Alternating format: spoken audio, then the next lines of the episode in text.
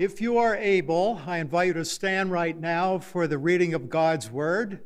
We're reading from the Gospel of Matthew, chapter 1, verses 18 through 25. Let's hear God's Word. This is how the birth of Jesus Christ came about. His mother Mary was pledged to be married to Joseph, but before they came together, she was found to be with child through the Holy Spirit. Because Joseph, her husband, was a righteous man and did not want to expose her to public disgrace, he had in mind to divorce her quietly. But after he had considered this, an angel of the Lord appeared to him in a dream and said, Joseph, son of David, do not be afraid to take Mary home as your wife, because what is conceived in her is from the Holy Spirit. She'll give birth to a son, and you're to give him the name Jesus, because he will save his people from their sins. All this took place to fulfill what the Lord had said through the prophet The virgin will be with child and will give birth to a son, and they will call him Emmanuel, which means God with us. When Joseph woke up, he did what the angel of the Lord had commanded him and took Mary home as his wife. But he had no union with her until she gave birth to a son, and he gave him the name Jesus. Here ends the reading of God's word. You may be seated. We're in a series right now called Christmas Gifts, and today we come to consider God's gift of peace for our problems. Now, in calling it God's gift of peace, that's underscoring the fact that peace isn't something that you and I can work up artificially. It's not something that we can create or manufacture. It's a gift of God. So, what is this amazing gift of peace all about anyway? Well, let me give you um, my homemade definition. Here it is coming up, hopefully, here it is on the screen. Peace represents freedom freedom from strife and conflict that leads to tranquility, harmony, and inner rest.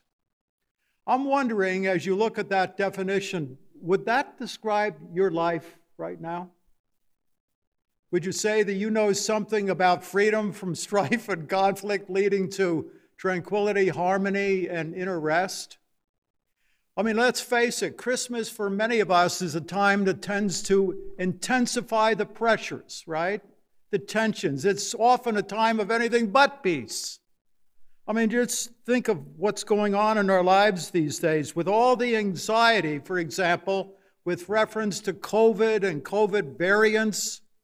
Will you travel this holiday season?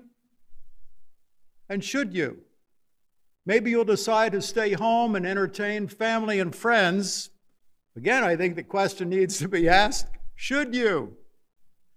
And if you're not able to celebrate Christmas the way you would want because of restrictions, maybe self imposed restrictions, family restrictions, government restrictions, whatever they may be, how are you going to cope with the disappointment? On top of all the other disappointments that you've been experiencing throughout this year. And then you come to church, hoping to find this place as a place of healing from the hurts of life and experiencing peace for your problems. And what do you discover?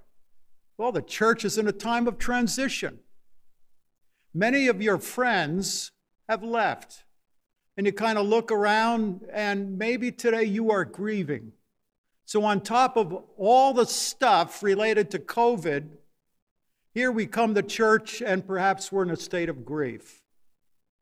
And if that doesn't do it for you, um, in terms of explaining some of the tensions and the difficulties, we still need to get ready for this holiday, right? We still need to get all the shopping done, the gifts wrapped, the tree up, cards mailed, baking done, all before an inflexible date that's coming, whether we're ready for it or not, right? December the 25th. And then maybe for some of us who are here today, this season creates additional tension because we're aware of the fact that God and us are not exactly on the best of terms. And this holiday season, giving gifts and hearing carols and coming to a service like this tend to remind us of, of that difficulty. So put all of this together, and it's not too surprising, is it, that many of us are really not experiencing a whole lot about peace this season. So, what do we do about it? I mean, is there an answer? Well, that's exactly what I want to talk about uh, this morning with reference to the Christmas story. Wow, Joseph must have been a man under tremendous stress. You talk about the difficulties of strife and conflict and all of this.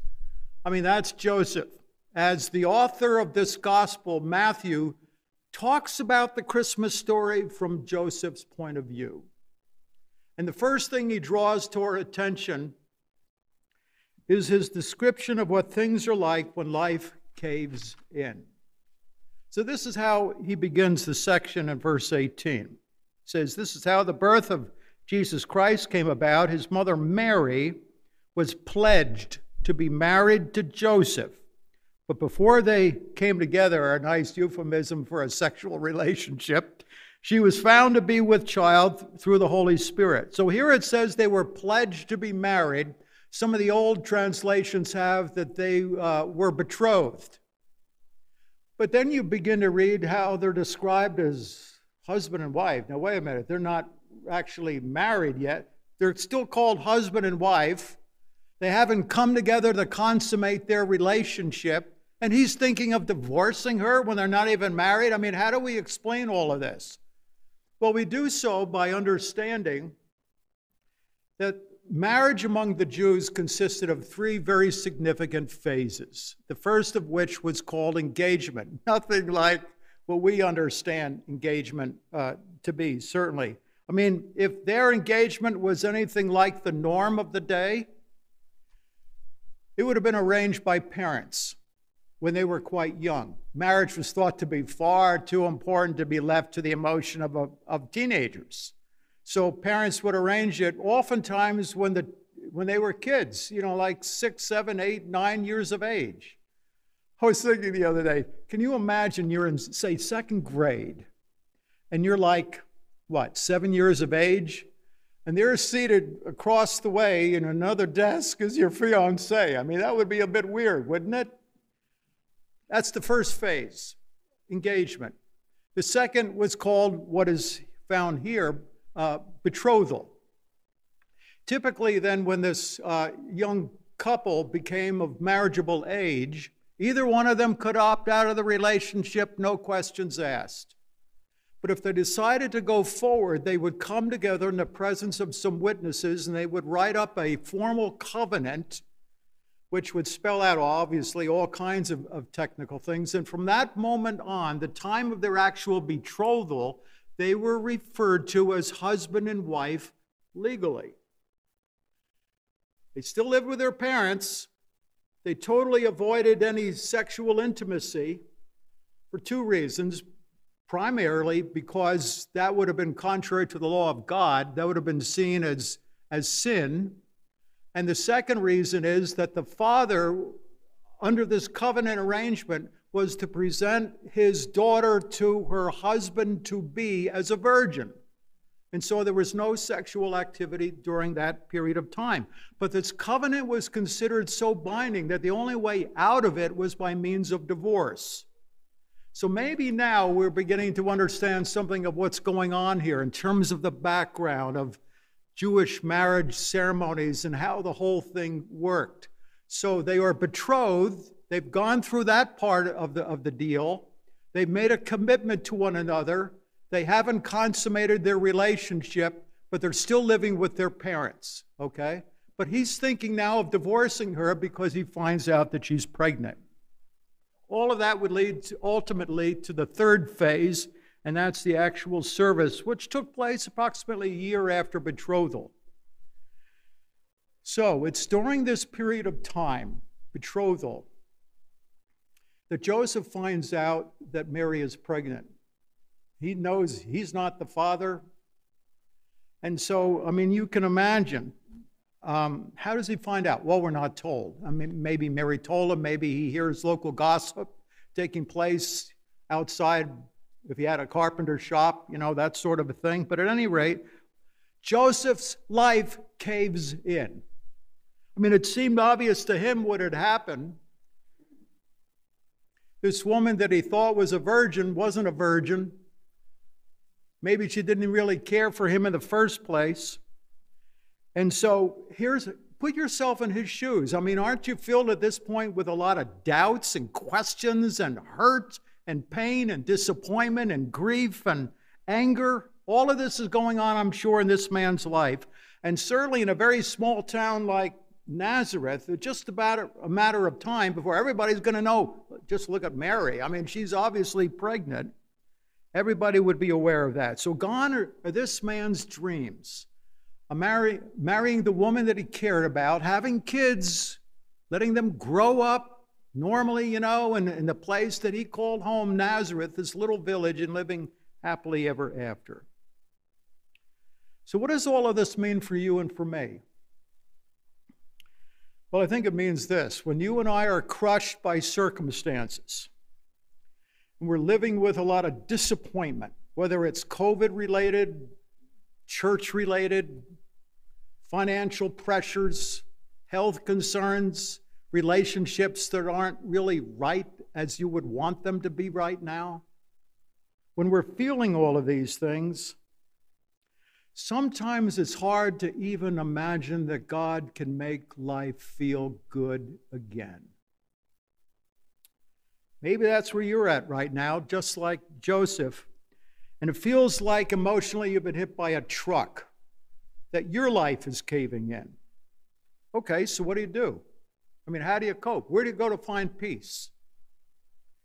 Well, some steps follow in the narrative that I think can be healing and if we're willing to carry them out, I think it's going to lead us to some peace. All right? So, what are the steps? Well, coming back to Joseph, a key step to our experiencing God's peace is like Joseph, our wanting to do the right thing. I mean, that's not always what we do, is it? When we're wounded, when we're hurt, when others have disappointed us, sometimes we just want to get even.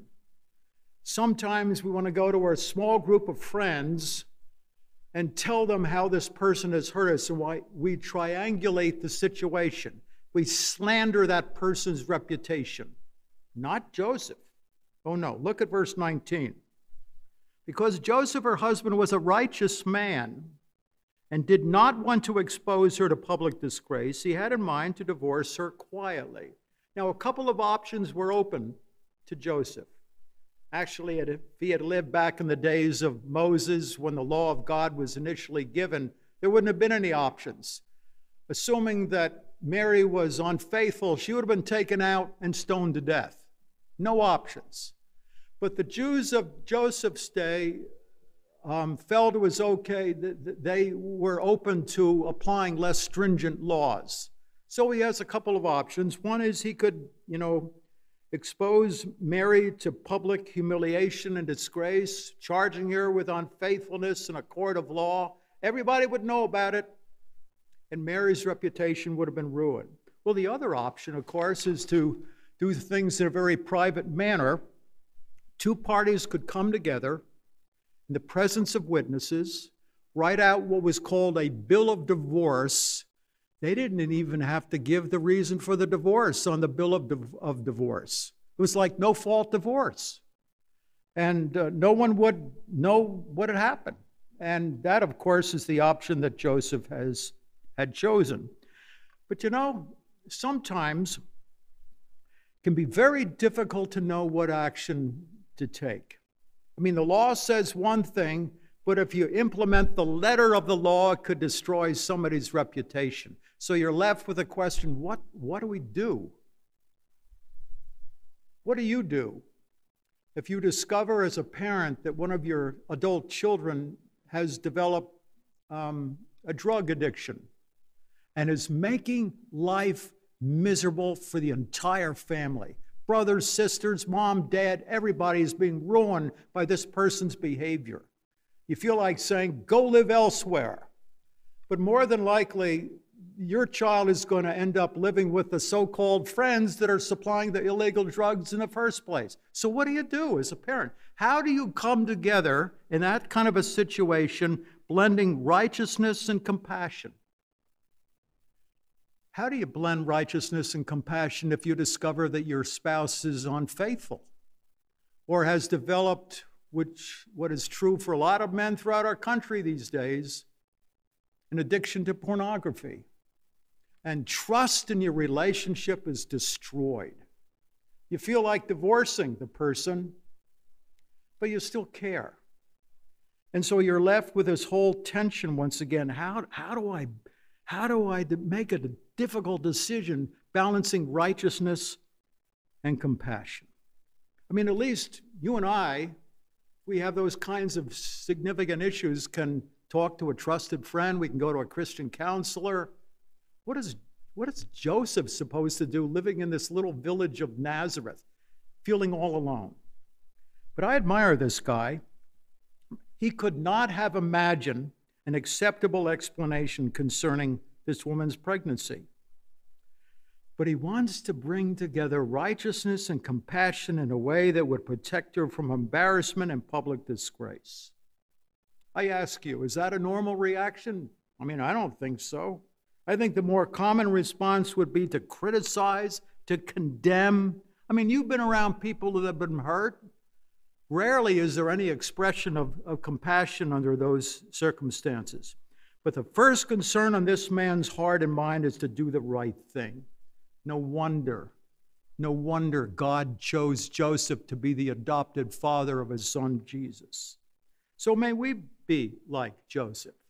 Whatever the right thing is for you, may you do the right thing, the Christ like thing, when we're criticized, betrayed, and disappointed, and feeling grief and all of the other painful realities that come oftentimes to this season. The world is filled with a lot of defensive, self absorbed people who see others as the enemy to be destroyed.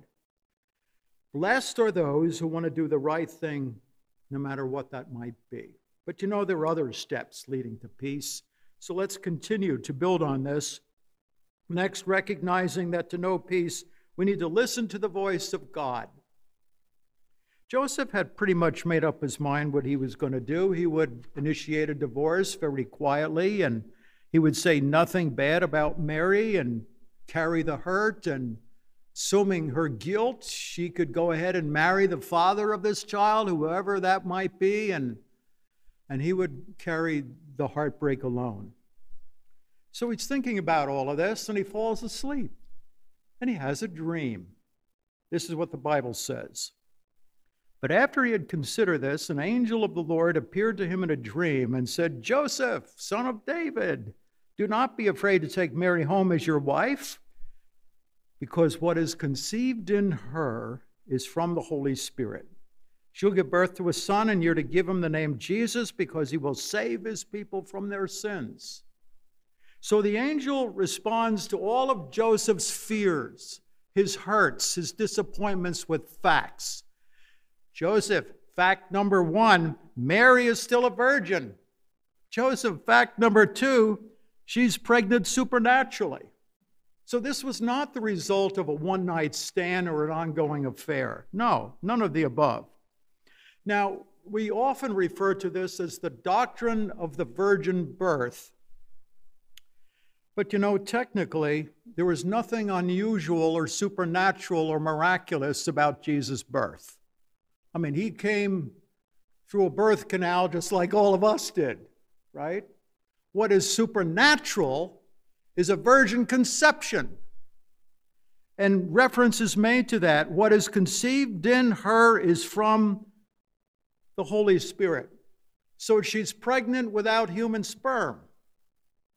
Now, is that something you understand? Uh, no, you don't. I mean, it's never happened, had never happened before or happened since, but it happened on this occasion, okay?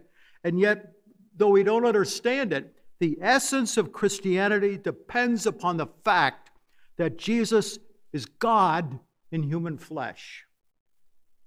I mean, if Jesus had a human father, the Bible is not true. It says he did not.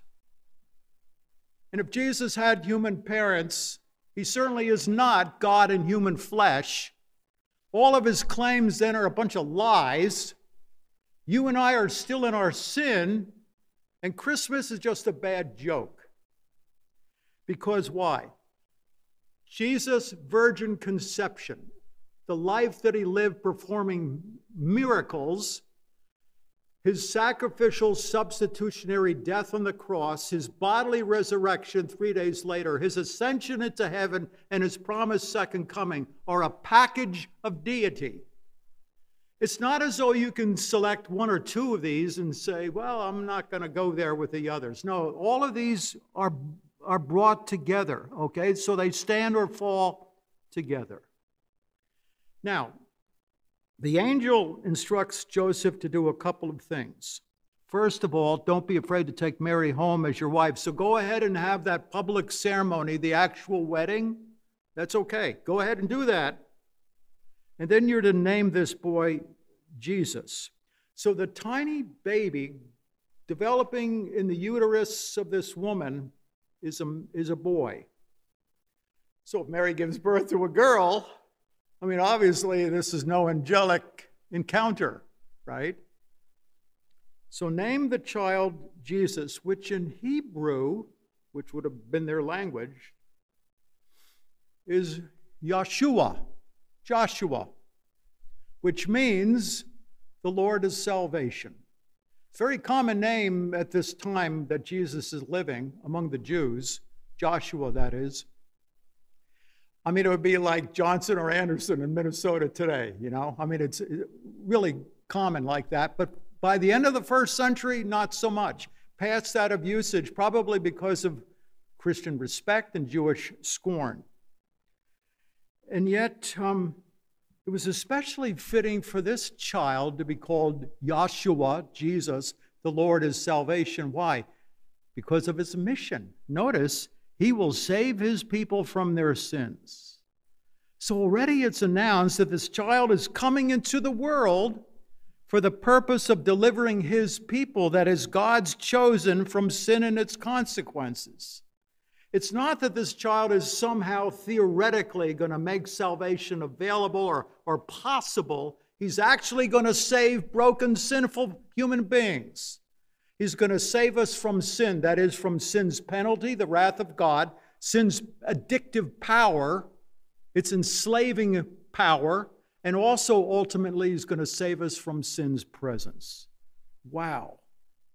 Now, Matthew adds another interesting fact that Mary's virgin conception would fulfill a prophecy that goes back 700 years to the time of Isaiah. Now, to put that in some perspective, a little, what, a week and a half ago, we celebrated the 400th anniversary of Thanksgiving. Yeah, it was in 1621 that the pilgrims celebrated the first Thanksgiving. Imagine all the history that has taken place in 1621, 400 years, but we're talking about 700 years of history, and Matthew includes that in his narrative. Notice, all this took place to fulfill what the Lord had said through the prophet. And he quotes Isaiah 7:14.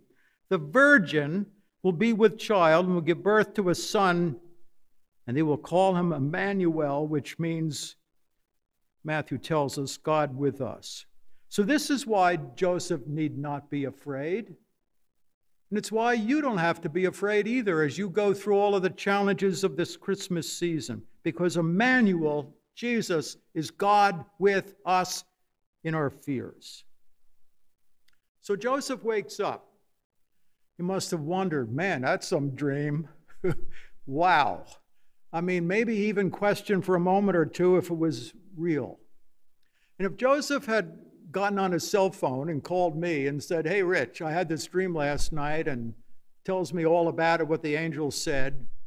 Um, so, Rich, tell me, is this the pepperoni pizza that I had last night? Or, you know, what is this? I would have suggested, Joseph, I think it's real. You're not some whacked out guy who chases after weird dreams. No. You're a man of righteousness. You're concerned to do the God honoring kind of thing. But you know, as it relates to us, Maybe a better question is something like this What should I do? What should you do facing all of this stress and tension and conflict and difficulty and worries about celebrations and what we do with respect to all of that? What do we do when we're longing for a word from God? I mean, do we wait around hoping that if we fall asleep some night here, maybe even this coming week, some angel is going to speak to us in a dream? I would not recommend that. I mean, it's possible, of course, that God in His sovereignty would speak to you through a dream in that fashion. But more than likely, He's going to use the basic means of communicating His voice and message to you that we find elsewhere in Scripture. Number one, pray. Tell God you're hurting right now. You're grieving. You're disappointed. Talk to Him about it. Pray. Bible says he gives wisdom to those who ask for it. James 1 5. Pray. Read scripture. That's how God speaks to us through his written word, the Bible. Talk to a trusted Christian friend about it, and of course, trust God that he's going to get his message to you any way that he wants to. Because the big thing is not the method as much as the message. And I think the message that he's going to give you this Christmas season in the midst of your hurts and challenges is exactly the same message that he gave to Joseph, which is what? Jesus, Emmanuel, is with us, with us, with you, with me to calm our fears and to give us peace. Well, there's one other action step, and that's deciding what to do. Joseph wakes up next morning faces one of the most important decisions of his young life. Matthew tells us about it. When Joseph woke up, he did what the angel of the Lord had commanded him and took Mary home as his wife. Was that the easy way out? No, I don't think so. I think the easy way out would have been for him to divorce her so he wouldn't have to deal with all the rumors, wouldn't have to raise a child that wasn't his wouldn't have to live with a lot of unanswered questions. I think that would have been the easy way out. But remember, Joseph is a man of God, a righteous man. And so obeying God and doing what's right were far more important to him than taking the easy way out. And so he demonstrates something that millions of Christ- Christians over the centuries have come to understand, even as Joseph understood it when he woke up that following morning that the right way is often the hard way. Sometimes we choose what is wrong because it's easy. So let's learn from this man do what is right, whether it's easy or not. Now, there's one other little part to this story that we need to consider in addition to all of the other stuff that produced emotional strain and pressure and it's the matter of sexual deprivation. This is how the passage ends. Joseph had no union with her until she gave birth to a son, and he gave him the name Jesus. Isn't it interesting to you that the Bible, in telling of the Christmas story, would add this little bit of information? Doesn't it, on some levels, seem too private a matter? I mean, do we really need to know? that Joseph and Mary refrained from sexual intimacy from the time of their actual wedding ceremony until sometime after the child Jesus was born? Do we really need to know that? Isn't that a bit private and intimate? Why do we need to know that detail? I think we need to know it. I think we need to know it because it communicates that Joseph believed that Mary was still a virgin. And I think we need to know it also because there would be no doubt that Jesus was supernaturally conceived. Joseph puts God's plan and Jesus' reputation ahead of his own physical desires. I don't know about you, but I just get stressed out thinking about this man, Joseph. Betrothal, betrayal, so he thinks, hurt, anger, dream, decisions wedding, abstinence, baby. And yet I sense there's a subtleness about this man. And I want to know what's the secret. I think the answer is this baby. That the coming of Jesus into this man's life settled his heart. And I think this man then has given us something of a formula for how to come to know peace. Choose what is right. Listen to the voice of God, and when you wake up, do what God is instructing you to do, and you too, I think, will experience God's peace. Gordon MacDonald is a fairly popular Christian writer, former pastor. He was lecturing on one occasion, and when he finished his lecture, a Nigerian woman, a physician, came up to him, introduced um, herself to him with her American name. And because Gordon had been to Africa on a number of occasions, he said, Well, do you have an African name? Well, yeah, I do. And she mentioned her African name, which is multiple syllables, almost musical sounding. And he goes, Wow, that's, that's beautiful. What does your name mean? And she goes, My name means the child who takes the anger away. So Gordon says, I bet there's a story about that. Well, yeah, in fact, there really is. My parents had been forbidden by their parents to get married. And in a tribal culture, you don't go against the family. But my parents loved each other so much they decided they were going to go get married anyway. And they got cut off completely. My dad from his side of the family, my mom from her side of the family. They didn't want anything to do with my parents. But then my mom got pregnant with me. And uh, right after I was born, families decided that they were going to come together to see this little girl. And they did. And then when they held this child in their arms, all the hostility melted away. And so she said, I was given the name, the child who takes the anger away. You know, the same can be said about another name. He's the child who settles the heart and who brings us peace. And his name is Jesus. And I hope you know him. And I hope you'll make him the focus of your celebration throughout this, especially this Christmas season. Because then you will know peace, freedom from strife and conflict leading to tranquility, harmony, and inner rest. Let's pray together. Father, we thank you for reminding us today of what Christmas really means. That more than decorations and a hype of activity, a child has been born, Jesus, to be our Savior from sin, to rule our lives, to calm our fears, to receive our worship and to give us peace. For all of this, we are grateful. In Jesus' name we pray. Amen.